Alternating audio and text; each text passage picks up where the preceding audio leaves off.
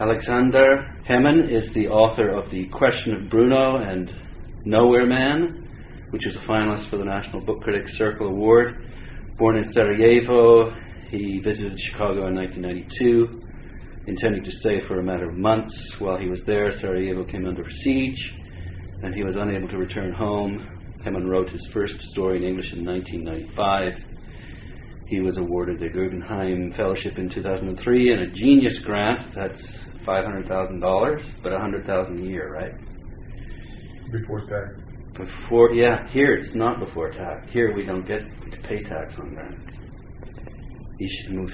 You should move to Canada. With the pencil wins the election. Yeah. From the MacArthur Foundation in 2004, he lives in Chicago with his wife and daughter. Welcome to the Biblio File. Thank you. Nice to be here. We don't have to, to, to get into any kind of regular run-of-the-mill conversation about the story if it's if it's not good for you. Whatever you want. It's not gonna, don't, don't worry. Whatever I want. Okay. Well, I already told you what I wanted. I want I want something that's going to be a defining moment in your career as a writer. I'll do my best. Let's start off with the, the genesis of the book, uh, The Lazarus Project, which is your latest uh, novel. Was it born out of a rage that you wanted, an injustice that you wanted to see righted? Well, I think it was sadness before rage or anger. I have plenty of anger, but anger is always just accumulated sadness. Sadness converted into you know an outgoing um, energy, all kind of energy.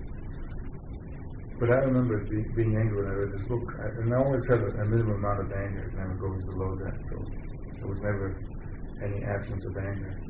But what I remember though is feeling the sadness, the sadness of the pictures of Lazarus dead sitting in a chair, and a police captain behind him, and the cruelty of that. Yeah, I looked at I looked at that picture, and I I, I I'm amazed that he's dead. He doesn't look dead in that picture.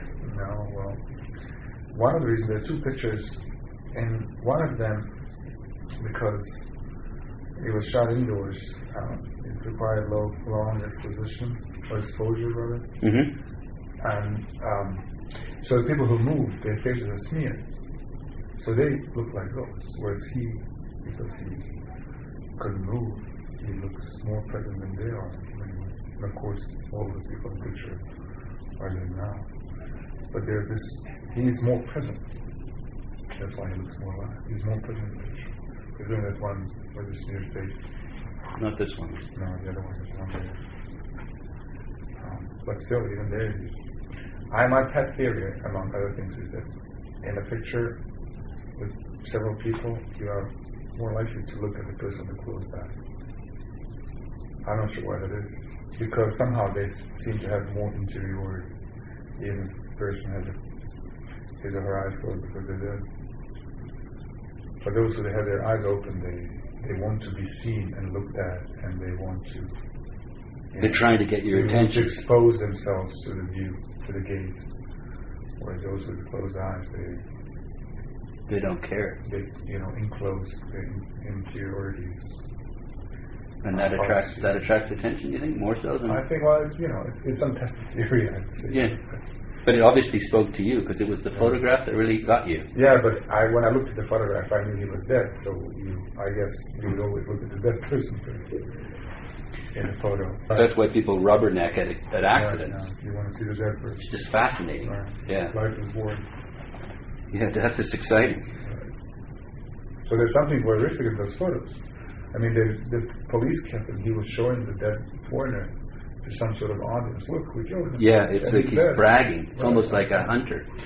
There's a website with the photos from the Chicago Daily News, and this is from the Chicago Daily News. They, the entire archive of the Chicago Daily News from 1904, I think, to 1936 or so, they was put on online. And I looked up and down this archive, and several times through, there are very few pictures of dead people. But there are no very few other pictures of dead people, and those that they have in the archives, and I don't know how representative this is of the Cleveland, but those others are from the morgue, and they tend to be the pictures of victims. You know, a, a, a, murder victim on a slab in the morgue. So they were not showing them They were showing them as corpses. Yeah. There are only two or three pictures like that. They, they're dressing him up, aren't they? Right, and they're showing him, look, here's a fourth.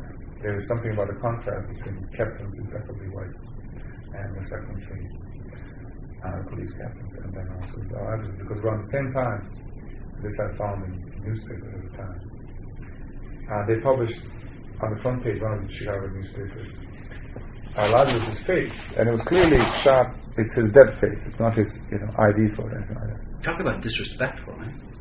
but they had numbers. Nose number one, ears number two, uh, chin number three, cheeks number four, forehead number five, I think. And each of those somehow showed his anarchist proclivities. This was a time when phrenology was a science, where eugenics was a science. And so they actually listed all these, you know, physical features, which were You do that in the novel too. right. Yeah. I mean, I didn't show the picture because, in fact, You- you I didn't make it up. Yeah. I didn't make it up. It's it's horrifying to see. And so you know, his jutted chin somehow showed his violent nature. And simian ears, they said. Simeon, The yeah. simian ears showed his low intelligence, something like that. Yeah. Yeah. There was a hierarchy of races, and the Anglo-Saxons were on the top, and then he went down. And so South um, or Eastern European Jews were not, you know, in the top three. I, I want to talk about the fact that the, the sadness you mentioned at the beginning of the uh, the interview. Um, there is a, a great sadness because this this person, Lazarus Averbach, Yeah, Averbuch, yeah. Averbach, he survived the pogroms and he comes to the United States, the land of opportunity, the land of the free. And within uh, not very long, he survives the worst that you could possibly imagine, only to get shot for no good reason and Yeah. have his dream and his sister's dream shattered. And yet, you are living the American dream. Well, yeah, that's how you define dream. Your dream. Their dream, well, their dream is success and, Right. and fulfillment. You can see it from the outside. I'm certainly living a good life right now in many ways. But it took a while to convert uh, a hard life into a good life. But the trouble with the American dream is that they, the most successful immigrants are taken to be the model for all other immigrants. You're talking about the Ellis Island generation immigrants the turn of the century. I read somewhere, and I do not operate with facts and figures, but right, they people, educated people who work their whole lives to reach a certain uh, status in life. And I don't mean class status, but they just Well, like doctors, for example, being taxi Right. drivers Right. over here. Yeah. and so they work for that and they own crumble. But the whole network uh, that they belong to, friends, professional networks, whatever, would constitute them as people that crumble. So they are, on the one hand, happy in Canada. Nobody in my family got killed in the war. None of us got wounded. There was no, there was no rape. There was no violence. Um, it's, it's comfortable life. Nevertheless, there is this sense of loss, which you cannot. think. It's not a calculated decision to feel this sense of loss. Mm. It is something that you feel, and it's there. It's there, like you know, Like death is present. Sadness. Right, and death is present in everyone's life. Depends how much you think of it. They, uh, obviously, you can't go back to, to that part of the world and it be, be the same. No, but well, one of the reasons you can't. Might we have an apartment in Sarajevo, Yeah. and my parents go there once a year and stay for a couple of months. What is shattered, and it's not just the network around my parents; it's the network that constituted them and their friends. Yeah. You know what I mean? The We've- fabric of Right. existence there. when they go back, the friends that they used to have are not all there. Even my generation, which is far more adaptable, and you know, we picked up the language and we could continue or start uh, new careers. I was at a wedding in London a few years back. One of my best friends, the, actually the guy whose father was a hotel, his grandfather was a hotel detective, in Chicago. Went to his wedding, and there were people there, 25, 30 people, maybe five of them were my close friends. The rest of them were acquaintances. And I realized it was kind of a, an epiphany at the wedding. If these people lived in the same city, just these 25, 30, not my closest friends, nowhere near uh, the entire, you know, treasury of my friends from before the war, just this minimal mass, the critical mass, 25, 30 people, if they lived in one city, Toronto, New Zealand, Sarajevo, Chicago, anywhere, I would live there. Because it would be wonderful. It, w- it would be enough. yeah. Just this minimal amount, 25 people. Yeah. I mean, you, you count your, you know, But friends. you don't even. I mean, you, you do. Yes, we all count our friends, our good, close friends, on on one hand. Really, true good friends. Right. But even the good friends. My best friend lives in Montreal, the other one lives in London, and then there are others scattered all over. But just the minimal amount, so you have some sort of social network, you know, a network of people that you don't have to explain yourself all over again from the beginning every time. They know You're accepted. Right. It's not that they accept it, you just don't have to explain yourself. Yeah. You don't have to reestablish your existence for the new person. That's fun and it's liberating. It's all well and nice, and there's certain uh, pleasure in that, and it's you know kind of a storytelling opportunity in itself. Yeah. But I really go, like to sit in a room full of people and say nothing, and they know what I'm thinking. It's really nice. So there's no place for n- us to go back. being part of the village. Well, yeah, yeah. Yeah. I call it a, network. It's a fancy word, but I just it implies you know the possibility of infinite expansion, but it's also located in a particular. Or I'm located in a particular you know system, a coordinate system. This is where I am, and there are these people around me who define me. And Facebook just doesn't cut it. No, Facebook. I have Facebook. Yeah, I do Facebook, but it's kind of depressing. Yeah. Uh, speaking of uh, storytelling, uh, you you you talk about uh, it as being a way of well, a couple of things, a, a, way of um, recapturing or uh, lost lost life, or or paying due respect to lost life, or in in the Lazarus Project. Um, you are doing justice by this man, I think. By Lazarus, Yeah, I think it, it, you're you're making me feel for him and for his sister and his plight. So there's there's a what I want to get at is you're you're making me feel as a reader that this is an injustice, which ultimately could lead to a a better country. Is that what that work with you here? Well, I would not, you know, take that upon myself. I think there's sort of a, if there's ethical engagement, is that I feel a need to tell stories about people who would otherwise be forgotten. It does not restore them to life. It does not restore, restore the respect that they may have deserved. It does not restore the injustices or redress the injustices. It does, I suppose, to some extent restore them um, in any way, but the alternative is silence, Mm. you know, complete forgetfulness. The way the history operates, particularly the official history, is that you get the big events, the big guys, whether they good or bad, doesn't matter, as long as they can attack a country. If they're big enough to attack a country, they'll be in history. Mm. But people who die in that attack, they'll vanish from history. And that's, you know, the, the, the ultimate injustice of history, that in some ways, the evil people, they, they're going to get an entry in an encyclopedia. Well, they'll they'll have immortality. Right, the greater the crime, the greater the entry. And then people who find themselves caught in those, you know, being a, a part of that, those great historical processes Cannon fodder. not just cannon fodder, but also that, you know, cannon targets, if you wish. Mm. They forgot because they only talked about in numbers. And to Yeah.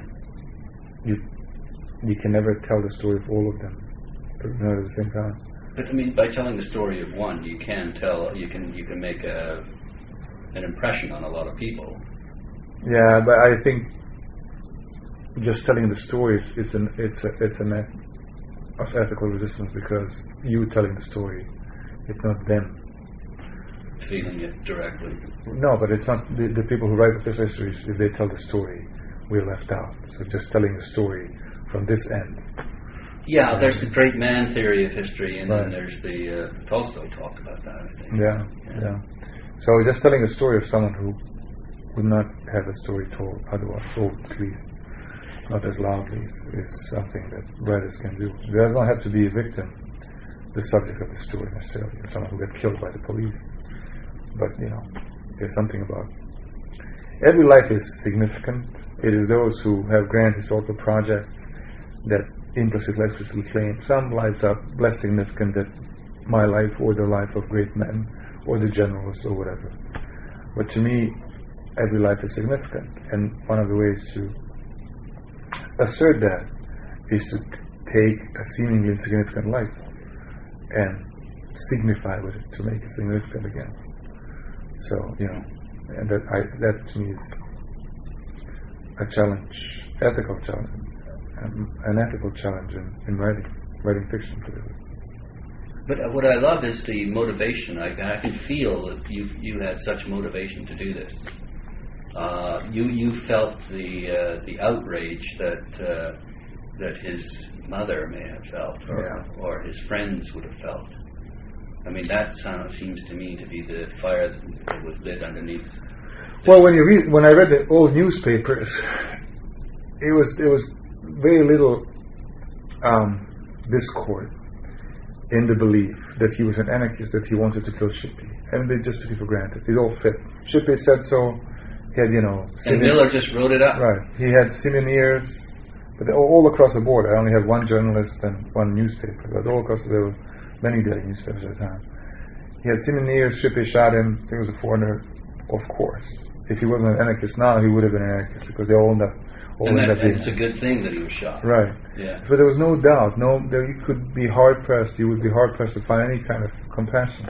They had interest in in the um, his sister because there was tragedy. There was sort of soap opera in that, and she was not an anarchist, but they were. She was the other, narratively speaking, but also you know, racially speaking, and she was a woman, Mm. so they could dwell over her as and you know parse her experience to some extent. And the But- Jews that were there, they wanted to sort of keep a Well, there was there was different Cap the, on this the as well. assimilated German Western European Jews educated, and then the Eastern European Jews who were coming from a different culture, and also were more likely to carry anarchist or socialist or social democratic ideas. So they were suspicious for that reason. One of the uh, wonderful things that you do too in the book is that I'm speaking with Aleksandar Hemon, but you go by Sasha. I do. My students call me Sasha Okay. Where do you teach in Chicago? in Chicago. Yeah. You're juxtaposing. Well, first of all, you're you're taking a historic. You, you, it's historical fiction uh, along with autobiographical fiction. You're kind of flipping back and forth between the two of them, including yourself into, in the story, or someone who's a lot like you in the story. Why are you doing that? Well, that's not how I would describe it, but um, I can see why you're describing it. The autobiography means nothing to me. It's just, um, the, you know, I, it's material. Um, the stuff that I make uh, literature from, and similarly history. Is just, you know, it's a. They all, both of them belong to the. Well, there are enough toolbox. parallels. There are enough parallels to, to make that remark. No, of course not. You're not. It's not. I don't say that you're wrong. It's not. That I don't see it that way. I cannot say that you're wrong. I, I see why I say that. It is that I, when I read this book, I don't see myself at all. Is what I'm saying. I see Brik. If I still saw myself, I would have felt as a writer. And also, I don't see this as um, history. If you want to know about the true story of Lazarus, there are books, and I can give you the One title. which you read, uh, the accidental. An accidental anarchist, right? And you get the real story. I significantly changed things. So you know, I, it's not that I pretty up history or autobiography and make it more palatable for the reader. It, to me, I don't see myself it. Or, uh, or alternative, which is the same thing. I see myself in everything and everyone. So I'm Brik, but I'm also Lazarus, and I'm Shippy, and I'm Miller, Mm. and I'm Rora, and I'm Rambo, and all those people. I just I'm the furniture in the book too, everything. So you're either everything in the book or you're nothing in the book, which in fact is the same thing. So I I don't see myself there at all. I see why people would. But you're juxtaposing past and present. I just wonder That I why. do, yes. Why are you doing that? Because one of the challenges of life today, and maybe it has always been the case, is to actually find a way to connect with the past organically rather through than through um, a selection of images or myths, national myths, or history with a capital H. Um, So you can talk about ter- anarchists as if they're today's terrorists, with and, and make your make your points uh, historically. No, it's more to, to establish a continuity in human experience. Yeah. And it, it's got a vertical continuity that, in some ways, the life in 1908 wasn't that much different from life today. It was different, but also horizontally. Well, you know, power is very similar. Right. But horizontally, my life is different from many other people's life, but then it is the same. This is, you know, um, or not the same, but very similar. So if there are horizontal um, similarities, they would, you know, they would spread geographically. As it were. Chicago today, or Chicago in the past, and Sarajevo today, they're not totally different. There's a Miller in Sarajevo, you know. Yeah. Um, as there's a Miller in, in the United States right now, or there was Judy Miller. You know, so to to establish or try to establish continuities in human experience rather than force it. On the one hand, historically, that I know nothing about the way, or that that would mean saying this. I don't know anything about the way people lived in 1908 unless they were exactly like us, which is you know projection. Mm. And I don't know anything how, about how people live elsewhere outside of my immediate realm of experience, unless they're exactly the same. But you, by juxtaposing the two of them, are you trying to say there are universal truths? There's there's human nature. There's there's the way we operate that doesn't change, and, and this and I'm sure I'm proving this to you. Yeah, I would say that I there are common experiences, and then we can learn from the way people in the past lived and people who live elsewhere live. But there are also uh, important differences. That is, I cannot claim that my experience is like everyone else's. As you said, I have a much better life than Lazarus ever. For one thing, it's much, much longer already.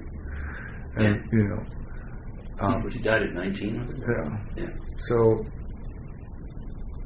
humanity is incredibly complicated, and yet we recognize it as a unit. You know, we should recognize things that we share, but we also recognize differences. And it's this dialectic that is. Well, if we if we recognized more of the things we shared, maybe we wouldn't kill each other. No, but people kill each other because they share things. In fact, and they don't want to share them. But that's right. Or I was once at a conference in Norway, and there was an Israeli writer and a Palestinian writer, and in at the conference, the organizer was so excited, thinking that he put an Israeli and a Palestinian together, they'll talk. Once they talk, they're going to resolve differences, find common ground, and they're going to, uh, you know, is going to be peace thereafter. But what the Israeli writer told them is that you have an entirely wrong concept. We know exactly what the other one thinks. There's no mystery at all. The problem is we want the same thing and we can't both have it. yeah. yeah. In fact, they have too much in common. They have less in common. You know, they would. I mean, this is the message of this little story. They, they don't have less. Well. Right. They, mm-hmm. They're the same essentially. Yeah. They just have to sort themselves out, and they have to take something away from the other for the for the difference to be established. So it's not. You know, it's actually recognizing the other as yourself that is often the problem, or or it's too simplistic to think that if we somehow talk more, we'll resolve it. yeah. And The point is, they want the same thing, Right. and uh, you're going to have to break it, and Right. they're not going to get what they want. And similarly, the, the Balkan Wars, right? Structurally, the Croatian and Serbian nationalism, they're identical. There were these superficial differences, but they, and in the case of Bosnia, they wanted the same thing.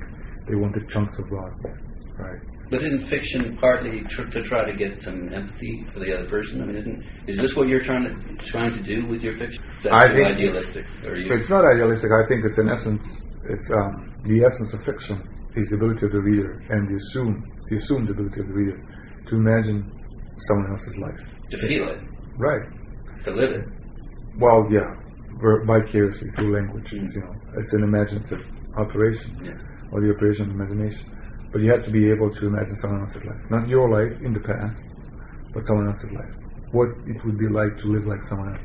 Or to, to imagine what it's like to go through what Lazarus went through. Right. Yeah. And is th- so this is what you're uh, you're attempting to do in your fiction is to Which one of the get many? me to get me to feel what I uh, what I do feel for Lazarus. That's one of the many things. Yes, that I would like. to. But if that were the only thing, that would not be enough. No, I mean it's you, you want complication, you want uh, Yeah. I- layers. I, want. Uh, I experience life and the world as an exhilaratingly and terrifyingly complicated things, or the world is, and my life, they're exhilarating to be, and terrifyingly complicated things. And that any kind of reduction falsifies that experience. Are you trying to replicate your horror and uh, excitement at life and, and put that into my head? No, I like to create it. I don't put anything in the reader's head. That's why I'm resisting this notion. I don't really think of it that way. It's not. It's some, it, implies kind of manipulation, and it's always halfway to propaganda of some sort. The way I think about it is that I create a space in language that you as a reader can enter, mm-hmm. and then we share the space, and we share those experiences in language to some extent. And within this space, or because of this space, we can communicate. This is why we're talking about these things. Now, so how, how do you do that then? you, you leave out enough for me to come go in and you, you just give me enough to get into Lazarus's position and then I fill in the rest.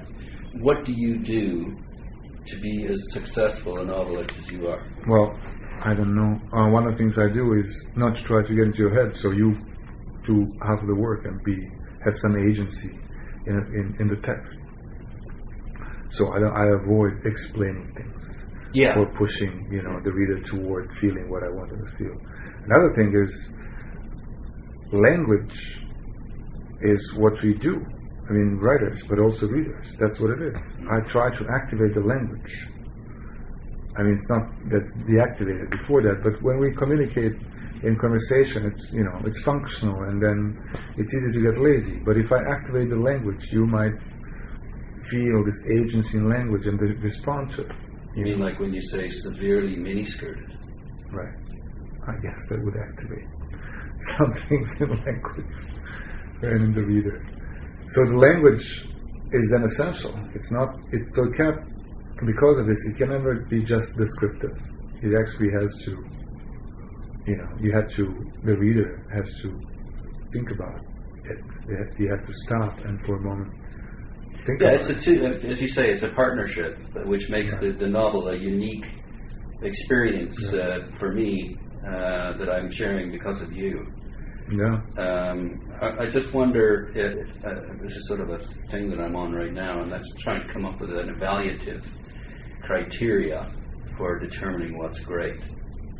Well, good luck the moment you define it, there'll be a book that will shatter it. Well, exactly. That's the. But I still, I, don't you think that that enterprise is important? Just in closing. I think it is important to talk about it. Yes, yes. I don't know if it could be definite. There can be definite criteria. Yeah, there's not a right or a but wrong, but I mean, there, there I think what my criteria is. um, how would you? Yeah, how do you evaluate? I will fiction? tell you that it, the books that are great change the way you read them. First, they, they teach you how to read in a sense, not in a condescending manner. But in some ways you have to abandon your expectations and habits. And, and this often results in, in resistance in the reader, many readers. And you have to find a new way to read. Um, to read. The, the great books make you do that. Okay, what does that mean?